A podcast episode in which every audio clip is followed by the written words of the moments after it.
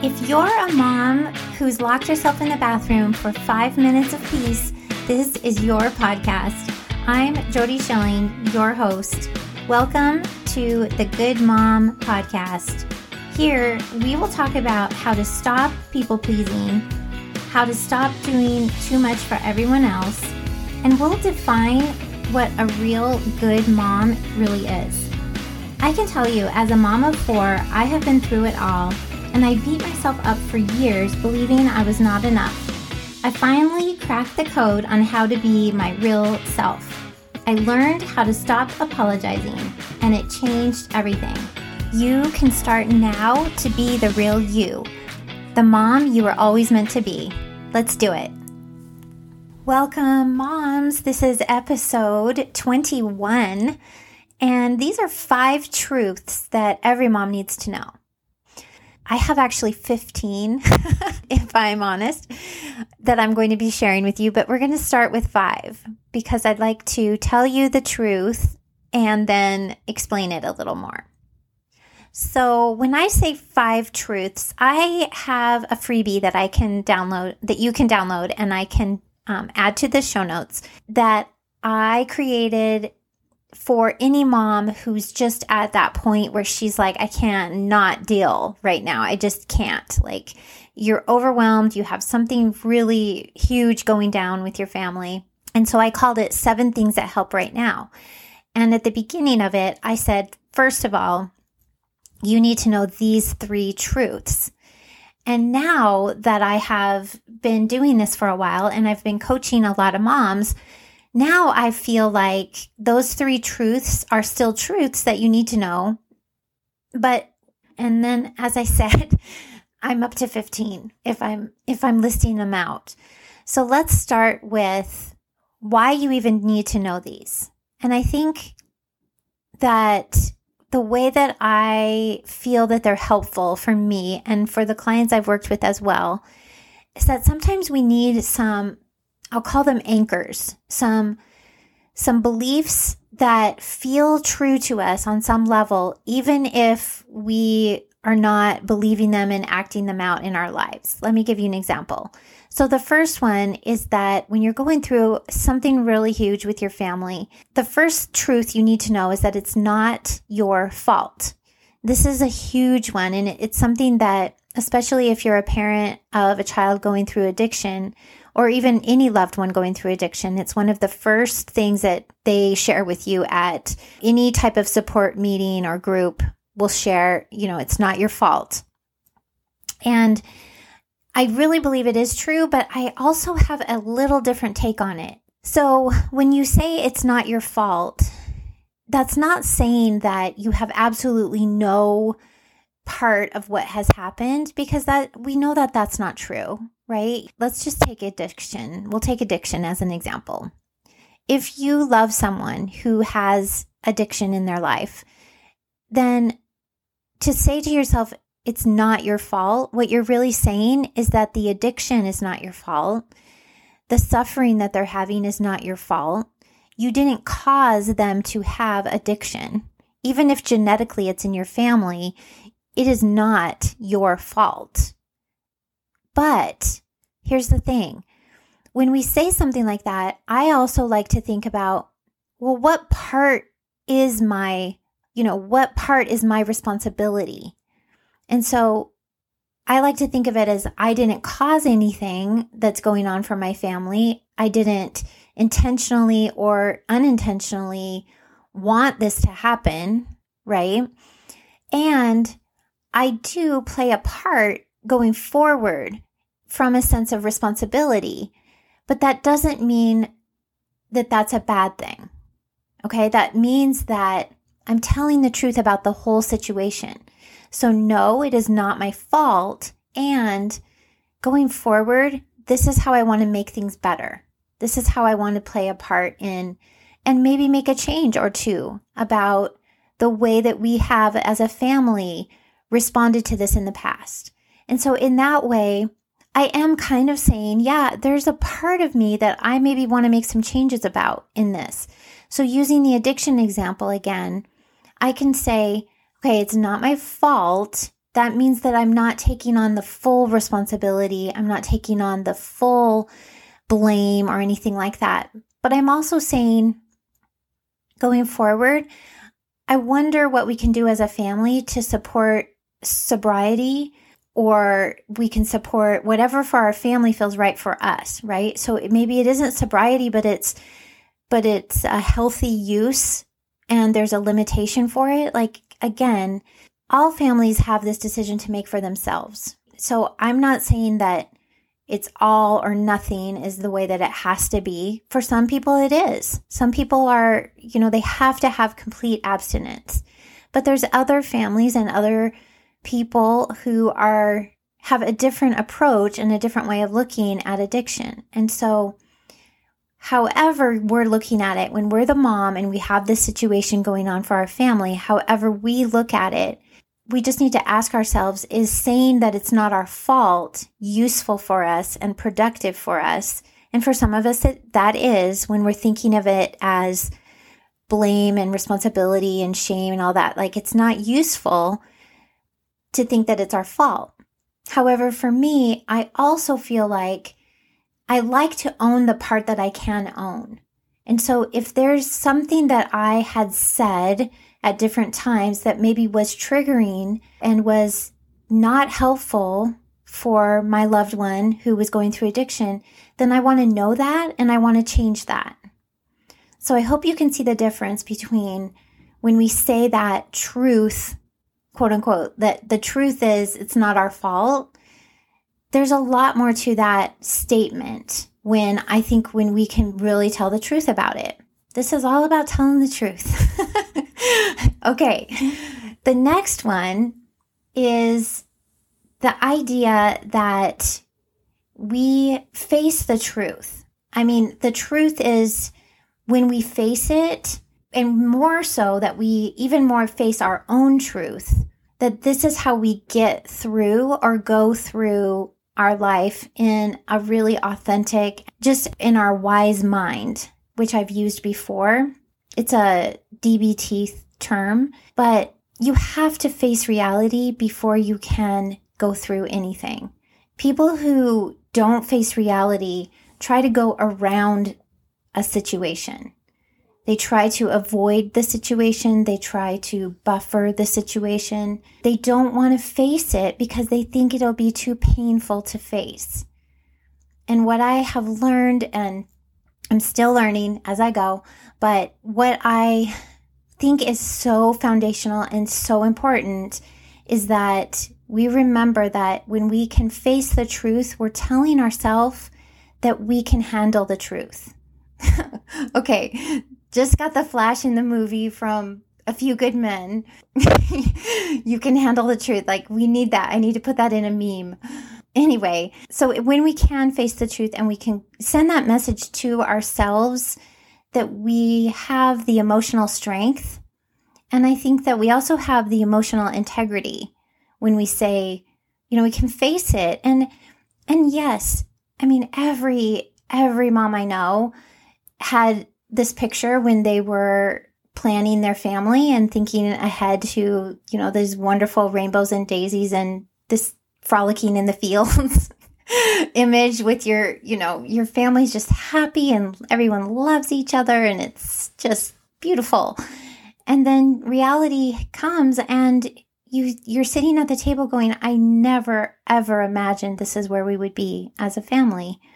I never imagined that my son would do this, or my daughter would say that, or that, we would be even considering this next thing we're doing, whatever it is, right? It's that facing reality piece is kind of I think it's whether you believe in God or the universe or whatever happening, it's like, oh, you thought that? Well, here you go. This is real life. This is the real deal. So that is an important one. Number two, we face the truth. And more importantly, we face our own truths. Then number three is that we feel all the feels. I just posted about this one. And as a mom, I think that we just have a pre-programmed intensifier on emotion. I really do. I think it's part of our survival, and it really is a thing. But I know for me that sometimes I am overcome, really just overcome with emotion for how much I love my family, how much I love my kids and my husband, and just the fact that we are a family. And it just comes in strange, like unexpected moments where you wouldn't think that, but sometimes it just washes over me, and I'll just receive a text from one of my kids, or I'll overhear them talking and laughing with each other, or somebody will give me a compliment about one of them and say, oh my goodness, your daughter, she's so bright and she's such a bright spot whenever I see her, or something like that. And I just feel this emotion fill up inside of me. And people talk about, my heart is full, and it's such a true feeling. I honestly feel a fullness, that it's like the Grinch. My heart's growing 2 sizes. So when we recognize that we do have emotion and we can feel it, and we can feel all the different emotions, because I'm just talking about positive emotion in that first example, but we all know the negative emotions too. And again, when we allow ourselves to feel them, and I like to think of this statement too as moms, that I think our feelings are our greatest weakness and our greatest strength.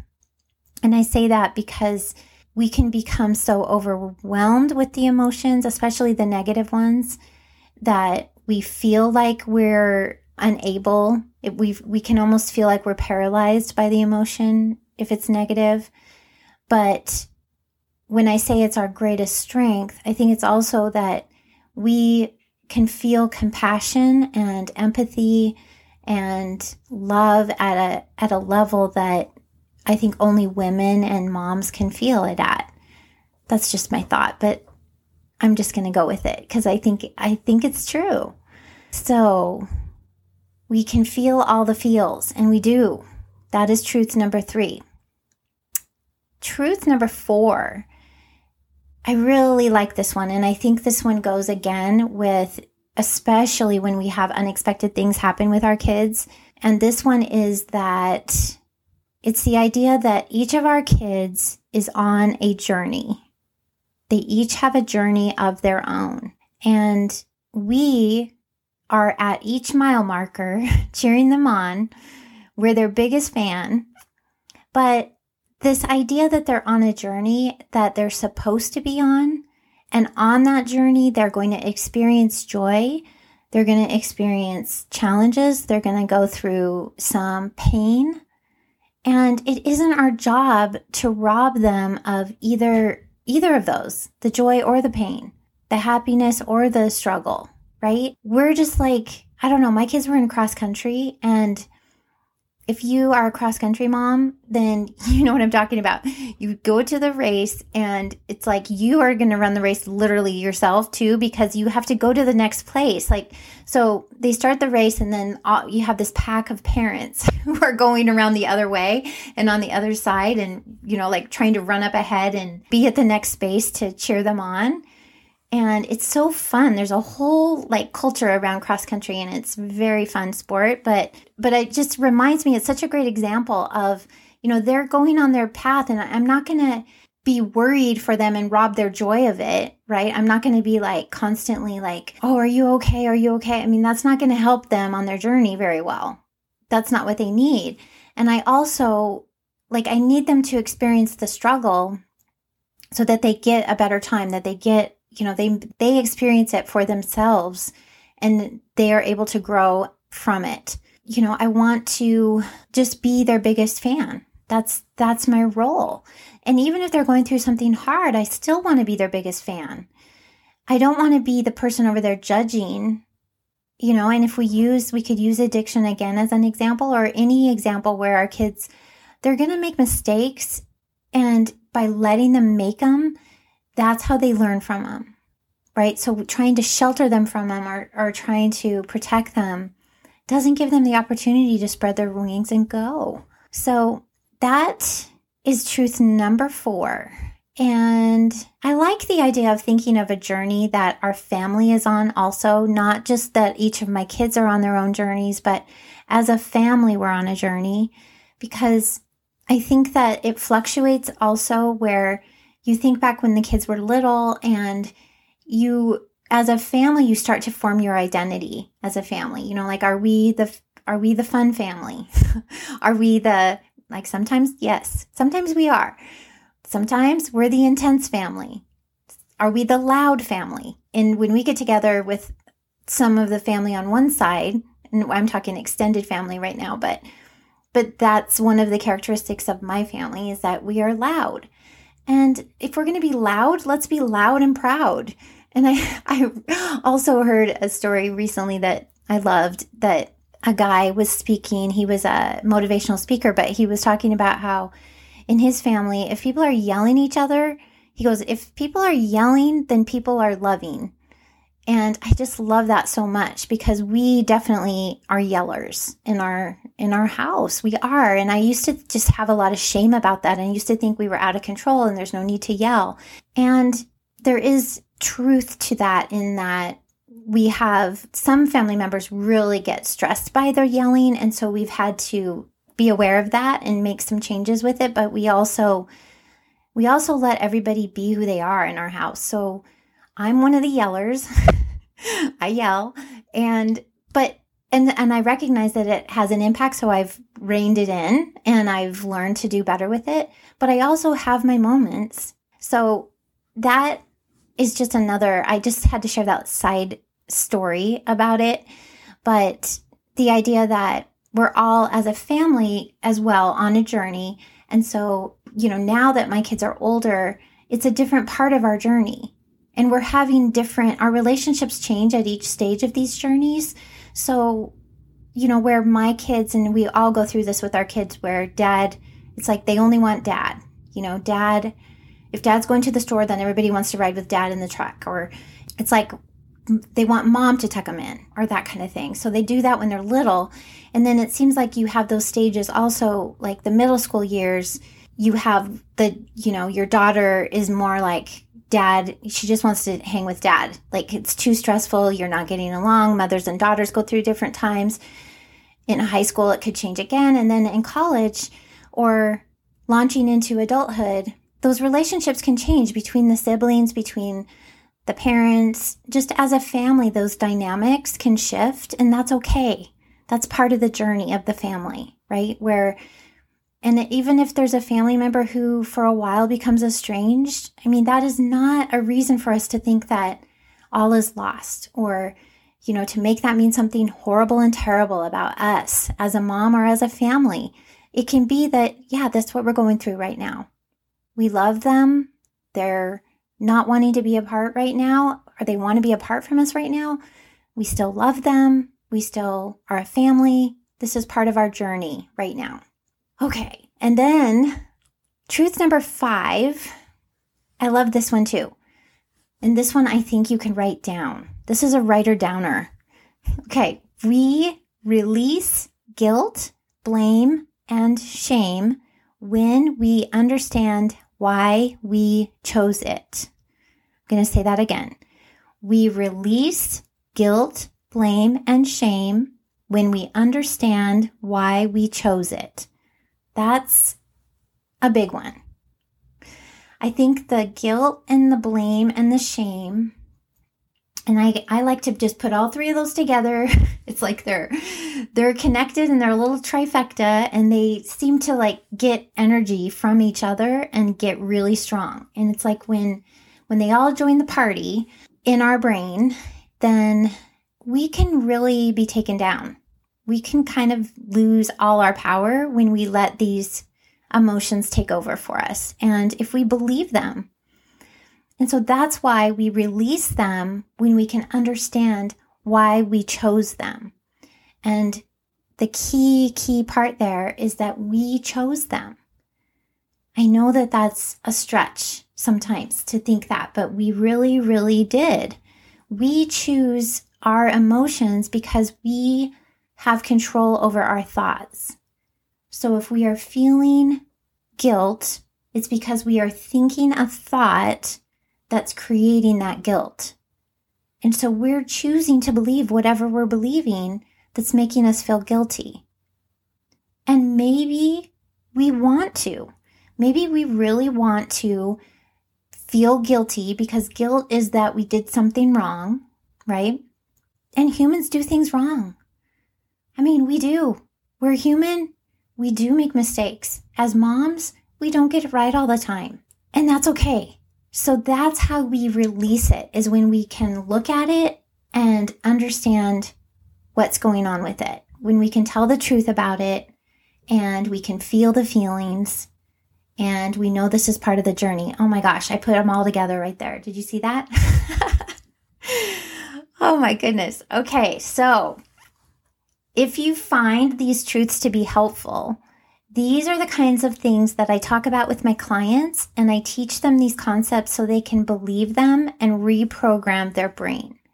Because the truth is, all of this stuff as a mom, trying to be a good mom, thinking we're a bad mom, like all of it is because of our brains. It's totally normal. Nothing has gone wrong. And when we understand it, that's when we get our power back. And that's when we can decide that that's a ridiculous idea to think that we're a bad mom. It's absolutely not true at all. What is true is that we're human. We're doing the best we can, as are all of our family members, right? And it doesn't help us to think that we're bad. It doesn't help us to feed into guilt and shame and blame, but it does help us to tell the truth about whatever's going on. So then we can say, okay, now what? That is what I have for the first 5 truths. And I'm going to be having, as I said, since I have 10 more to share, I'm going to break these into 5s, and I will be sharing the next 5 with you next time. But here's another thing. I just updated my website, and so I'm going to give you the www right now, and I'd love for you to go check it. There's plenty of opportunities on the website to reach out to me. So here it is. It's www.goodmomcoach.com. Again, that's www.goodmomcoach.com. And I would love to hear from you. You can reach out there. You can read about my story there. You can find out more about coaching. It's all there. So thank you for joining me this week, my listeners. And share this podcast. If you love this episode, share it and rate and review it. I would appreciate it so that more moms can hear what we're talking about and can feel better about themselves as moms, and then have better, deeper connections with their families. Have an awesome week, and I will see you same time, maybe a little earlier next week, right here.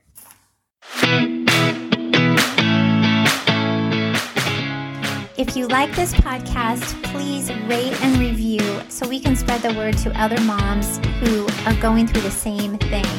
You can also find me over on Instagram. You'll find links to my website there, information about my coaching program, and free resources.